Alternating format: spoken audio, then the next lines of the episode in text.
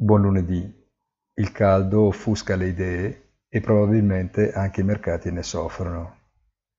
La speculazione va a nozze con le fasi in cui i prezzi si muovono con spiegazioni convincenti solo perché fornite ex post ed accettate in mancanza di ragionamenti alternativi. Il petrolio scende e tanto perché si dà già per scontato l'ingresso in recessione ma se questa è la ragione, le borse non dovrebbero scendere ancora di più? E se l'inflazione continua a salire, i titoli decennali possono già scontare l'efficacia di una stretta monetaria solo al principio e ancora da iniziare in Europa e in Giappone?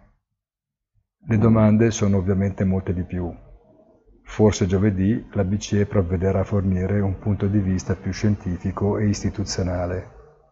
Buona giornata e come sempre appuntamento sul sito easy-finance.it.